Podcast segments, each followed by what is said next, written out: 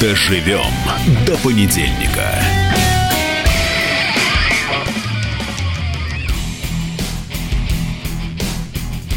Максим, продолжайте, продолжайте. Продолжаем наше утро, свободный народ. Мы продолжаем обсуждать, почему наша страна развивается в неправильном направлении. Именно так считает 41 процент из вас. Да, это э, данные соцопроса Левада-центра. Итак, 41 процент э, Россиян. на, нас, Нас. считает, да, что мы развиваемся людей. в не, вот, вот просто в негативном каком-то отношении, в Да, неправильном неправильном. направлении.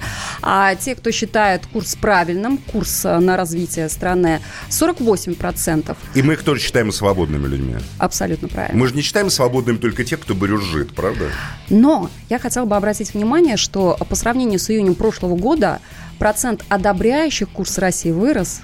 А процент 2%. неодобряющих снизился, да? Мы, Минус мы один. будем хвастаться такими Да. цифрами. Мне кажется, То что нам надо вот обсуждать, что такое правильное и неправильное направление. Вот эти направления, они кто указывает, как вот вам кажется?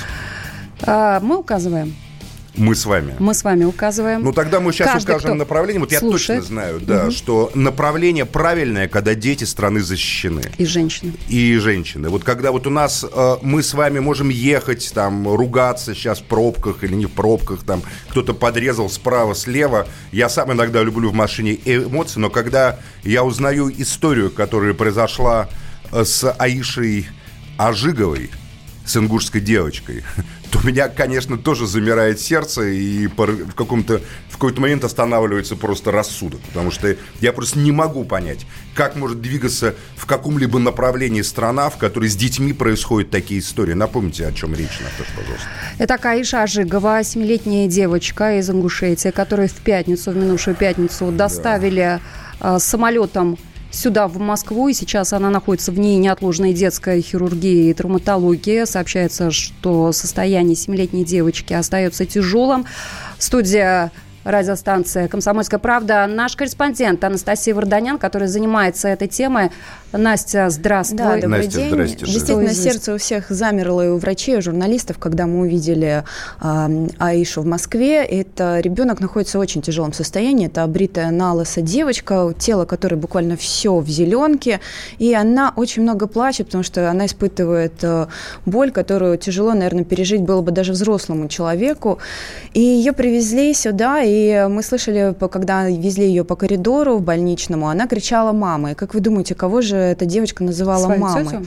А, нет, не тетю, а уполномоченного по правам ребенка Зарему, которая прилетела из Ингушетии вместе с ней, и э, она искренне теперь верит, что именно эта женщина, которая находится рядом с ней вот в момент тяжелых медицинских манипуляций, что именно эта женщина ее мама. Я обратила Эта внимание. женщина, очевидно, первая, кто просто проявил к ней какое-то сострадание, движение любовь, любви. э, да, она, она очень открытый ребенок, она хорошо говорит по-русски, и э, вот все врачи отмечают вот это стремление прижаться к другим людям. Она через несколько Да-да-да. минут Я читал, это что поразило. ей ампутировали руку. Или... А, Слава богу, руку Нет. ей не ампутировали. Сейчас идет э, лечение. Но вот, к сожалению, вчера мы получили очень такую грустную новость. Операция, которая должна была состояться вчера, то есть в воскресенье, ее, к сожалению, пришлось временно отложить. Мы очень надеемся, что она все-таки состоится.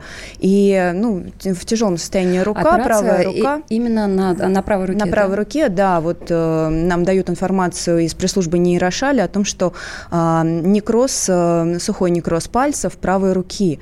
А, кроме того, очень э, сильно нарушены мышцы плеча и предплечья у девочки.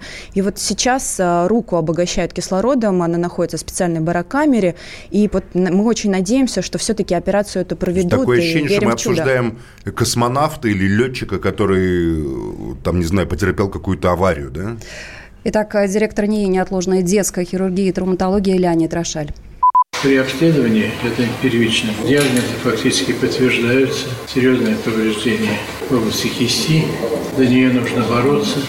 С уверенностью сказать, что все обойдется хорошо, пока нельзя. Потому что кровоток нарушен очень значительно. Сейчас мы провели первые только исследования. Они были неожиданны для нас в том, что мы нашли старые переломы ребер и нашли травму позвоночника. Ну, вы все услышали, что старые переломы, то есть э, до Настя, сих пор вообще не понимаю, непонятно. Что там случилось с ней? А, ребенка истязала родная тетка, которая воспитывала ее в течение года после того, как мама вышла замуж а, и передала ребенка в семью отца. А, но и такая ситуация сейчас возникла, что для того, чтобы лечить ребенка сейчас здесь в Москве, нужны разрешения от а, родителей. Там совершенно не оформлены никакие документы, и первый, кто а, помог решить вот эти юридические все вопросы, это уполномоченный по правам ребенка в России Анна Кузнецова. Она была первой в больнице, и вот что она нам рассказала. Когда мы были в операционной, я слушала разговор докторов, обнаруживая новые следы или старых ран, или переломов. Я слышала, как даже доктора, видавшие виды, ужасались и были потрясены. Конечно, я хочу поблагодарить уполномоченную по правам ребенка на э, Зарему Султановну Ингушетии, мою коллегу. Она была всю дорогу с ребенком. И сейчас на звук мама девочка часто плачет, потому что, конечно, боли очень сильные, наверное. Она если зовет маму, и Зарема Султановна говорит, наверное, меня зовет. Потому что она всегда была рядом, и первое время будет рядом уполномоченный по правам ребенка. Потом, конечно, будем искать того, кто будет находиться рядом с ним. И Ингушетия здесь, я уверена, поддержит. Конечно, хочется сказать еще спасибо людям неравнодушным, которые помогли, которые донесли эту информацию. И здесь не важно уже, кто какую должность занимает. Важно, что этот человек переживает за того, кто рядом. Вот Анна Кузнецова говорила о Зареме Султановне, да, об уполномоченном по правам ребенка в Республике Ингушетия Зареме, Зареме. Чехиевой да. Я обратила внимание, когда Аишу привезли, э, выгружали из самолета, и дальше э, была доставка в НИИ э, Рошаля, Зарема ехала в коляске, у нее на руках была девочка, и действительно вот так нежно, как своего ребенка, как самую большую драгоценность Зарема везла Аишу. А, лица ребенка мы не видим, потому что... Не, ну подожди, Наташ, ну тут мне э, все вот понятно, эти чувства в отношении Заремы. Я просто хочу понять, что за монстры что за монстры э, так обращались с ребенком. Чуть позже мы свяжемся с нашим корреспондентом да, в Ставропольском давайте... крае. Сейчас э, э, что говорят Настя, врачи? вы вот поняли, Настя? а что это за чудовище, Ну давайте вспомним, довели? с чего все да, началось. Да. да, мы все да. вот на прошлой неделе увидели вот это шокирующее видео первого осмотра, снятое в Ингушетии врачами, когда на теле ребенка мы просто живого не видим места живого места. Было, да, да, это ожоги, это укусы человека, да, укусы, а, а, укусы это в том числе многочисленные переломы ребер, которые первоначально обнаружили, сейчас обнаружится еще травма позвоночника очень серьезная, ее просто истязали. Давайте послушаем, да, вот то вот самое видео, вот самое видео, число истязали, то есть там не только эта тетка, а кто-то еще это делал. Просто это происходило как минимум очень долго, об этом мы сейчас точно можем говорить, э, и дальше будем... Она арестована? У меня только Она один вопрос. Вот эта вот тварь, которая арестована на одном месяце. Это холодная рука, ее надо ампутировать. Да. Поворачивайся спинкой, повернись. А вот это рубцы все. Вот это все. Это все полностью изрезанный ребенок. Вот это что? Это, это укус, походу. Вот это укус. Вот эта холодная рука, ее надо ампутировать. Это говорят про правую руку. Руку не ампутировали, слава богу, как я понимаю, да, а, да, да, не спешат с прогнозами. Прогнозы очень осторожные. Мы будем надеяться. Врачи действительно верят в чудо, точно так же, как и мы. И вот я считаю, что для нее она Мы все обсуждаем эту тетку, да? Но вы сказали, что на самом деле ее мама, выйдя замуж, передала ее, значит, в семью отца. А где отец и где мать? Корреспондент «Комсомольской правды» в Ставропольском крае Андрей Зобов с нами на связи. Андрей, здравствуй. Андрей. Доброе утро, Наталья, Максим. Доброе да, утро. доброе утро. А, что известно о семье Аиши? Отец и... и мать, прежде всего. Люди, которые отвечают за жизнь, за рождение, жизнь и здоровье ребенка. Ну вот Насколько нам известно, мать ее отказалась от ребенка просто потому, что она нашла себе нового мужчину. Вот. Ей было совершенно неинтересно, не до девочки. А более того, мужчина, э, ее новый мужчина, также поставил условие, чтобы вот в новой семье без старых детей. Вот так. А отец? Кто отец? А, отец, э, отец э, до конца даже вот совершенно непонятно, почему человеку настолько плевать вот. Его более суток просто даже полицейские днем с огнем не могли найти. Вот. Потом оказалось, ну, что это просто человек, и что он просто наплевал точно так же, как А чем мать. он занимается? Вот, Кто он уже. вообще? А, по а, ну, профессиональную его деятельность а, следствие, к сожалению, не раскрывает. Вот, чем он занимается. Вот. Но ему все равно он Здесь есть, конечно, нюанс, который связан э, с исламским пониманием брака. Я это должен разъяснить. Дело в том, что по исламу, как и во многих традиционных религиях, дети принадлежат отцу. И в случае развода считается, что маленькие дети, вот, они могут воспитываться с мамой, и, как правило, многие мусульманские мужчины, мусульмане, ну, в случае, если развод не сопровождался какими-то страшными скандалами, конфликтами, оставляют ребенка маленького с, там, с мамой, или это, ну, девочка вообще считается лучше, чтобы она с матерью воспитывалась. А потом, как говорится, все зависит только от отношения фактически женщин с отцовской стороны к этому ребенку. Поэтому да, это не какой-то, как бы, нонсенс, да, это то, что она с отцом. Такая. Андрей, что известно о 35-летней Маке Ганиевой, которая э, сейчас э, заключена под стражей, да, тетя, и о ее муже? А, известно, э, сама женщина просто абсолютно отвратительно, без всяких причин относилась к этой девочке. А, своим гостям она пыталась объяснить, что это вообще не ее ребенок. У нее есть два собственных кстати, ребенка, и они абсолютно нормально воспитываются. А вы считаете, что муж работает ее в ненависть, Это ее ненависть, ненависть ее к этому. Муж, чей муж? А, муж а, Ганиевой работает в правоохранительных органах, насколько... Да, абсолютно, абсолютно верно. А можно он... поконкретнее, в каких именно органах он работает? А, в полиции, в полиции он работает. И он не мог и не он видеть знал эти травмы. о том, что он, он, естественно, невозможно не видеть на теле ребенка, ну, такие Андрей травмы. Зобов, корреспондент «Комсомольской правды» в Ставропольском крае. Доживем до понедельника.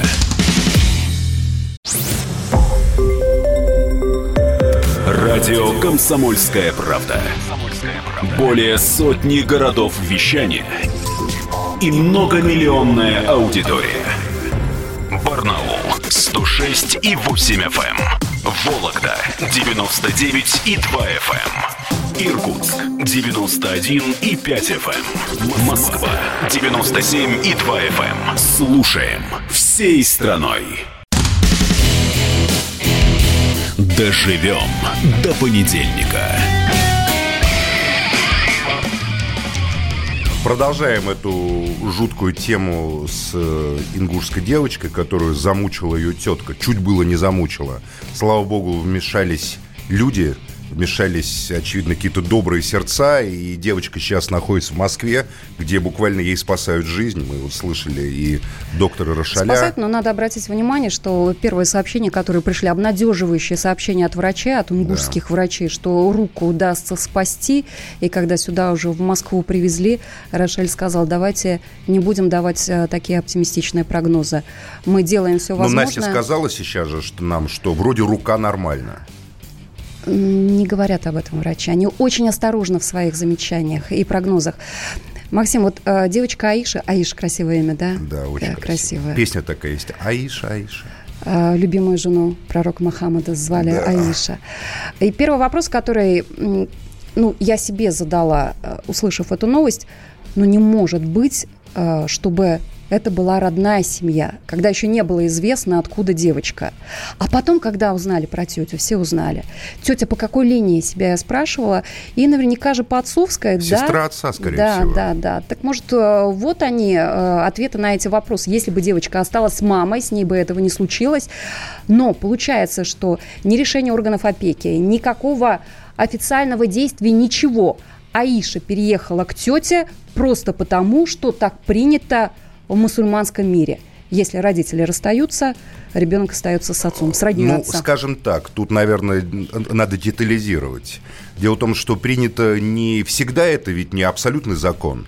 Я знаю просто мусульманские семьи, да, по исламу, как и, кстати, по-моему, в иудаизме тоже это есть, а, и, кстати, в старых русских традициях тоже, что типа дети идет из средневековья, принадлежат отцу. Но мы не мы, живем в средневековье. Мы живем, конечно, в 21 веке, когда отец и мать, на мой взгляд, должны нести, даже если они разошлись по каким-то причинам, одинаково должны нести ответственность за жизнь ребенка. И маленький ребенок, на мой взгляд, должен быть с матерью рядом, потому что маленькому ребенку с матерью, ну, понятно, лучше, теплее, комфортнее, при этом желательно, что в идеальной ситуации Почему отец... в Ингушетии, в других а, а, При разводе, регионах? при разводе, Почему? при разводе в традиционном э, исламском мире э, значит, дети переходят в семью отца. И это... Почему э, мы не переходим в 21 век?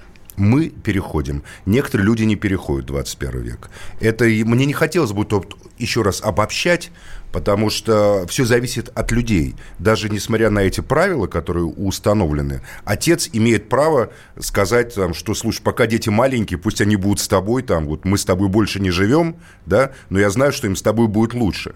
И, как правило, такие вот решения принимаются тоже. В данной ситуации, конечно, совершенно безобразная позиция матери, потому что даже передавая ребенка в семью отца, она не перестает быть матерью. Она должна следить за этим а ребенком, за этой отца девочкой. против того, чтобы мать видела с ребенком, Вот как это, вот это, мне кажется, надо обсуждать. Вот я хотел бы, чтобы нам кто-то из Ингушетии, я вот знаю Калой Ахильгов. Он с нами на связи, да, адвокат, адвокат Калой Ахильгов. Прекрасный адвокат. Калой, приветствую. Да, доброе утро, Максим. Я понимаю, конечно, что эта история, наверное, поразила и тебя, и вся Ингушетия в шоке от того, что мы узнали в пятницу про Аишу. Но все-таки расскажи нам, что это за чудовищные какие-то... Ну, что это за нас чудовищная конечно, ситуация?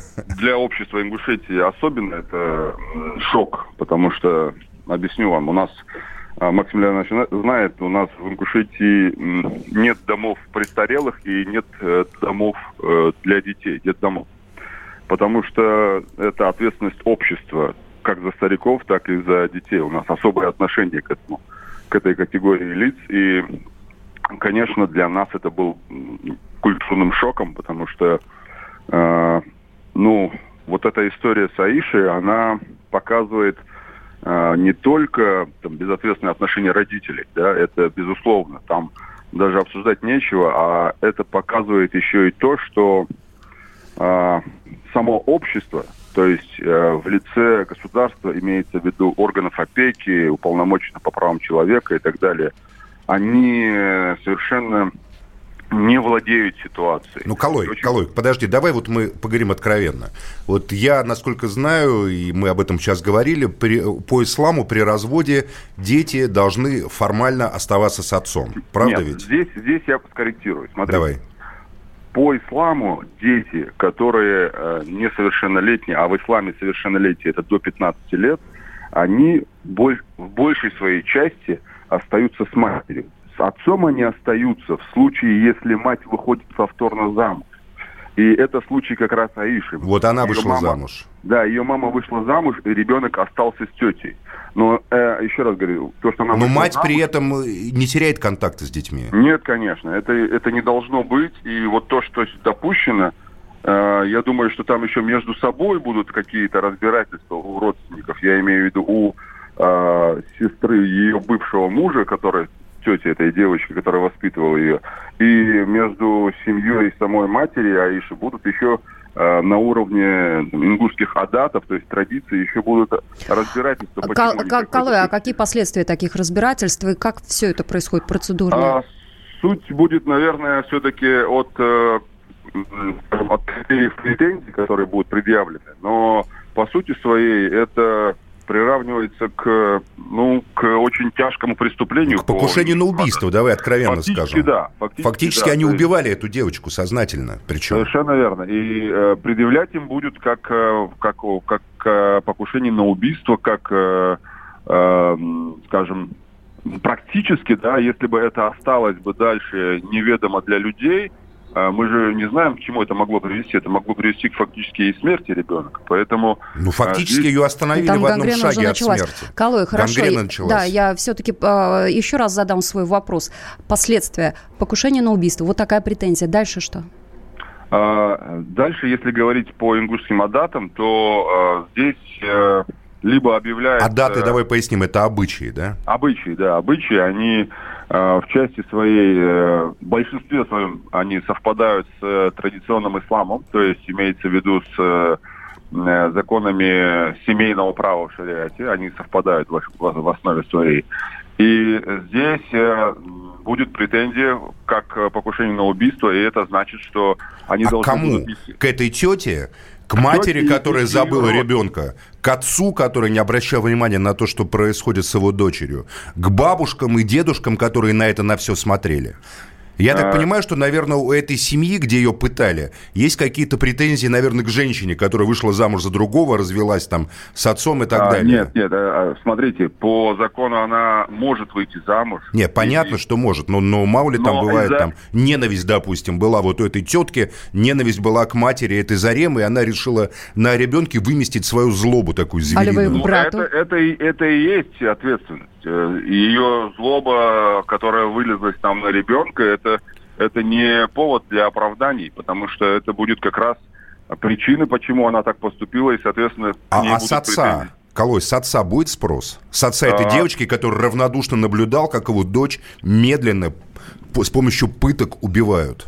Честно, на мой взгляд, претензии должны быть как к матери, так и к отцу.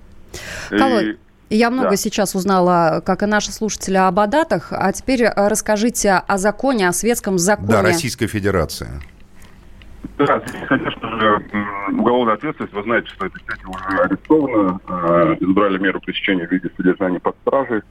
Здесь будут, конечно же, расследоваться уголовное дело, будут доказываться, что будет несложно, я так понимаю, э, путем проведения неких исследований, заключений врачей, доказываться причинение тяжкого вреда здоровью ребенку, потому что... А учитывая, что у нее уже была судимость, причем тоже за а, причинение тяжкого вреда здоровью, но не указывается, у кому именно. Была да, да, да, у этой 35-летней Ну, там и, надо смотреть юридические тонкости, потому что если судимость погашена, то юридически, конечно, эта погашенная судимость не должна иметь э, влияние на текущее mm-hmm. дело. Но мы знаем прекрасно, что если условно говоря, человек судим ранее по той же статье, то в судах обычно это, несмотря на то, что эта статья может быть и погашена, в судах Колой, обращают знаешь, внимание. у меня только есть одна еще, вот еще один вопрос. У нас, мы как-то у нас тут проскользнуло, что отец какой-то сотрудник органов, там, полицейский, да, там и так Не далее. Не отец, а муж вот этой а, женщины, которая муж. сейчас Короче, вот меня интересует э, вся вот эта толпа взрослых, которые существуют вокруг этой маленькой,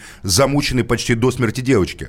Меня интересует, вот ее отец и мать физические, они подсудны в этой ситуации по российским законам за то, как обращались с их дочерью на их глазах, а они э, просто на это, очевидно, плевали. Э, безусловно, это как минимум халатность со стороны и отца. Э, но здесь уже следствие должно устанавливать, какова была роль каждого из них. Даже если отец знал, но ничего не делал, конечно, он обязан быть привлечен к ответственности. И любой родственник, который знал происходящее, но не предпринимал никаких мер, обязан быть привлечен к ответственности, потому что это ну, халатность как минимум с точки зрения закона. И здесь, конечно... Спасибо, Спасибо большое, Колой. Спасибо. Колой Ахиликов был с нами, ингушский адвокат, который нам рассказал о таких, как бы вот такие нюансы. Я у даже меня, не знаю, как это назвать. У меня вот все равно вот... вопросов больше, Давай. чем ответов. Давай, Чуть Наташка, попозже я их задам. Да? 8 800 200 ровно 9702. Это наш студийный номер телефона. WhatsApp плюс 7 967 297 02. 967 200 ровно 9702. И прямая трансляция а, в нашем YouTube-канале, на нашем канале «Радио Комсомольская правда». Это программа «Доживем до понедельника» Максим Шевченко. Так прямо сказала, я заслушался. И Наталья, Оставайтесь Наталья с нами да. на «Комсомольской правде».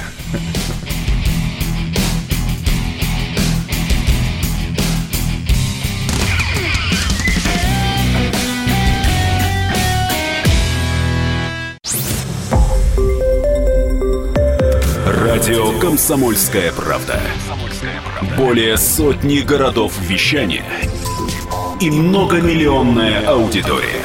Иркутск 91 и 5 FM. Эм. Красноярск 107 и 1 FM. Эм. Вологда 99 и 2 FM. Эм. Москва 97 и 2 FM. Слушаем всей страной. Доживем до понедельника.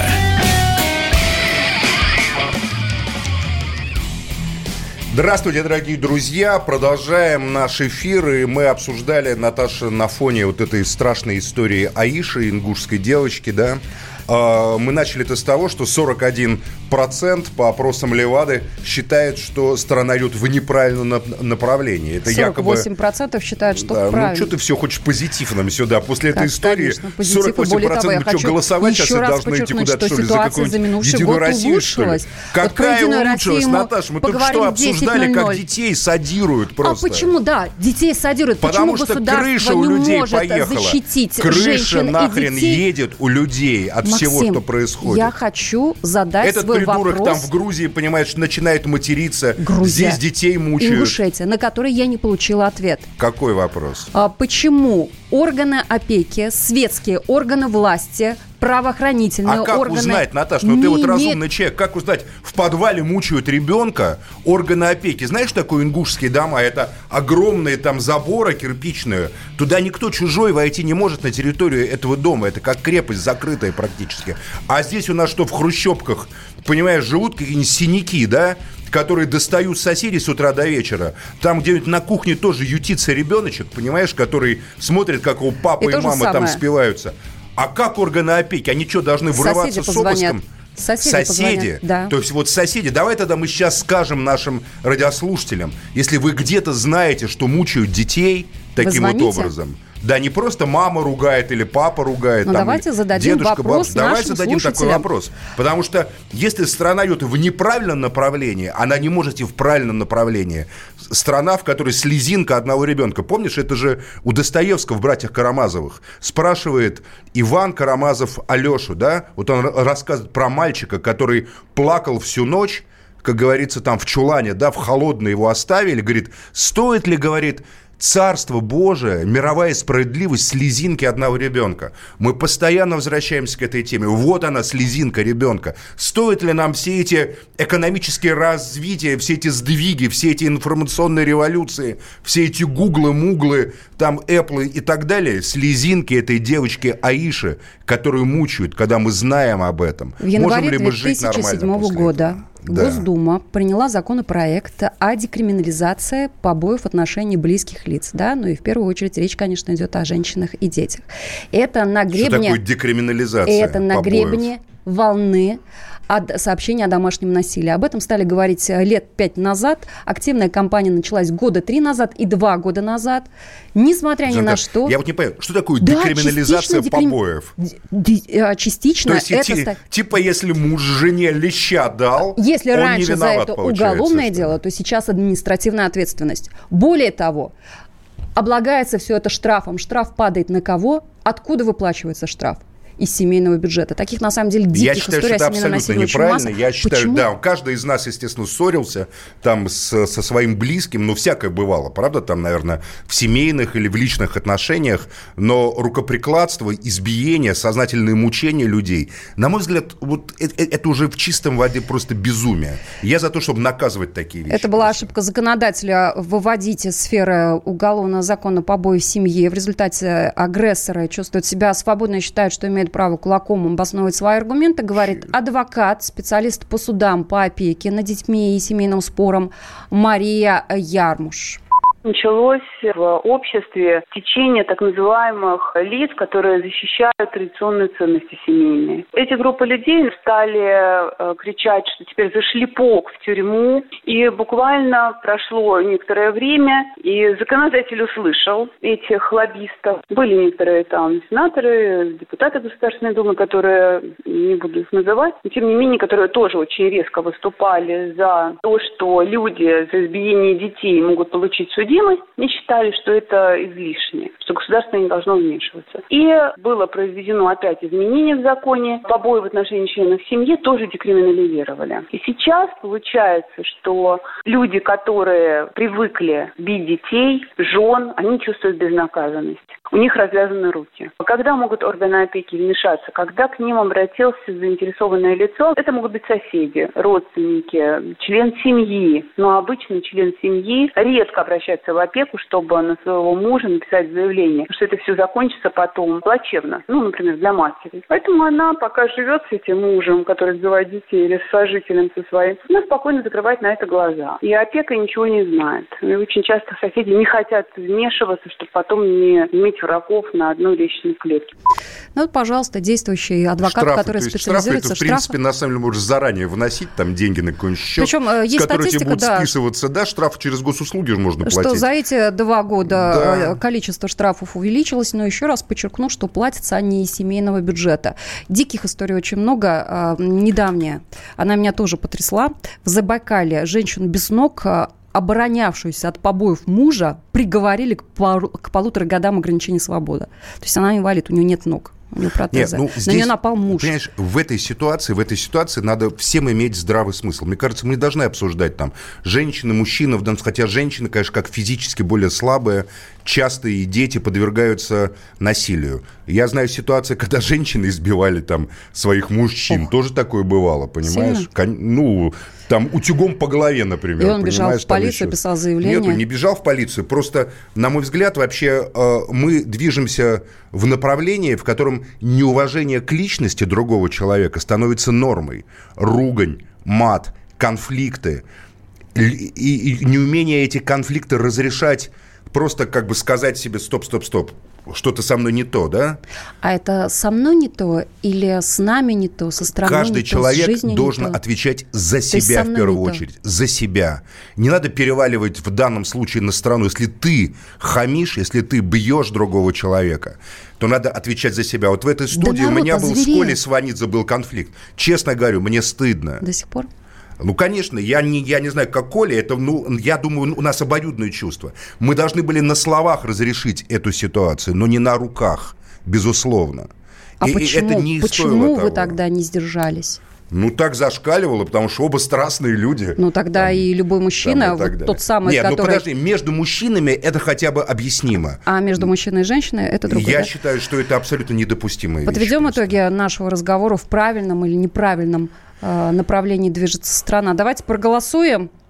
А, номера телефонов, а, сло- э, их на самом деле не очень сложно а, запомнить, я буду а, медленнее диктовать. Итак, а, вы считаете, что страна движется в правильном направлении? 495 это код Москвы. Итак, 8 495 637 6519 в правильном направлении, 637 6519 в неправильном направлении. То же самое 637 65, но 18. 637 65 18, код Москвы 495. И Я, честно говоря, запутался немножко в каком там, какие 18-19, но, в общем... вы, вы- вы- бы по какому телефону позвонили, Максим? По первому? Я считаю, что страна движется в неправильном направлении. Страна движется к ситуации, когда возникают эти вот... Вот опять-таки вспомню Достоевского. У него в «Преступлении и наказание», которое каждый, наверное, в школе там изучал, в конце когда уже Раскольников сидит э, на каторге, есть такое как бы размышление о неком вирусе, каких-то бактериях, которые поразили людей, и все стали ненавидеть друг друга. Мне кажется, что вот это вот взаимное насилие, ненависть, которая очень легко входит в сердца людей, как в Евангелии говорилось, дьявол вошел в сердце его, да, и тогда он замыслил злое, преодолевается только внутренним усилием. Вот внутри себя ты должен сказать «стоп», зло во мне, стоп насилие во мне, стоп ненависть во мне. И э, мне кажется, что утро это самое лучшее время для того, чтобы вот это сеять в себе добро и надеюсь, что... Вот я начал уже вот эфир, да, понимаешь, вот ты мне, когда мы вчера обсуждали, ты говорил, Максим, тебя там обвиняют, ты не умеешь шутить. Наташ, какие шутки, когда вот мы такие темы обсуждаем? Мы так начинаем. Я вот, честно говоря, мучительно ехал сюда, думал, сейчас начну шутить, сейчас начну шутить. Но как начнется вот эта вот тема про ингушскую девочку, про эту придурка в Грузии, понимаешь, про это, про все. В этом мире э, шутить надо уметь прежде всего над собой. Вот тот, кто не умеет посмеяться над собой. Помнишь, такая была прекрасный спектакль в театре сатиры в советское время? «Проснись и пой, проснись и пой, попробуй в жизни хоть раз».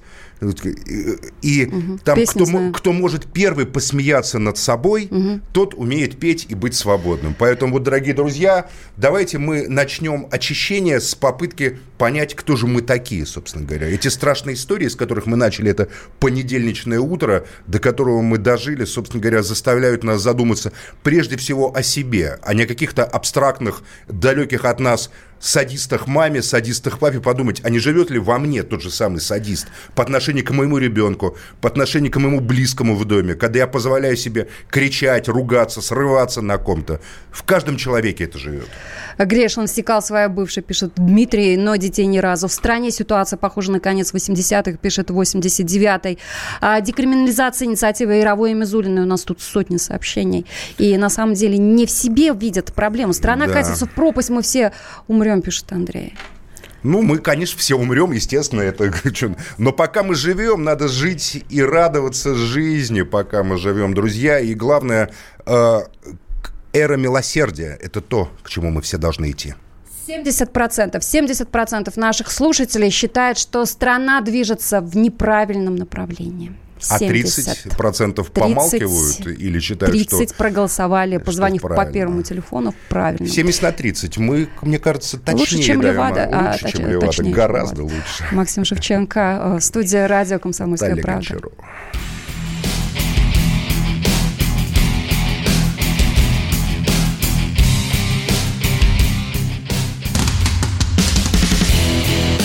Максим Шевченко. Главное – дожить. Радио «Комсомольская правда». Более сотни городов вещания и многомиллионная аудитория. Донецк – 106 FM. Севастополь – 107 и 7 FM. Керчь – 103 и 6 FM. Москва 97 и 2 FM. Эм. Слушаем всей страной.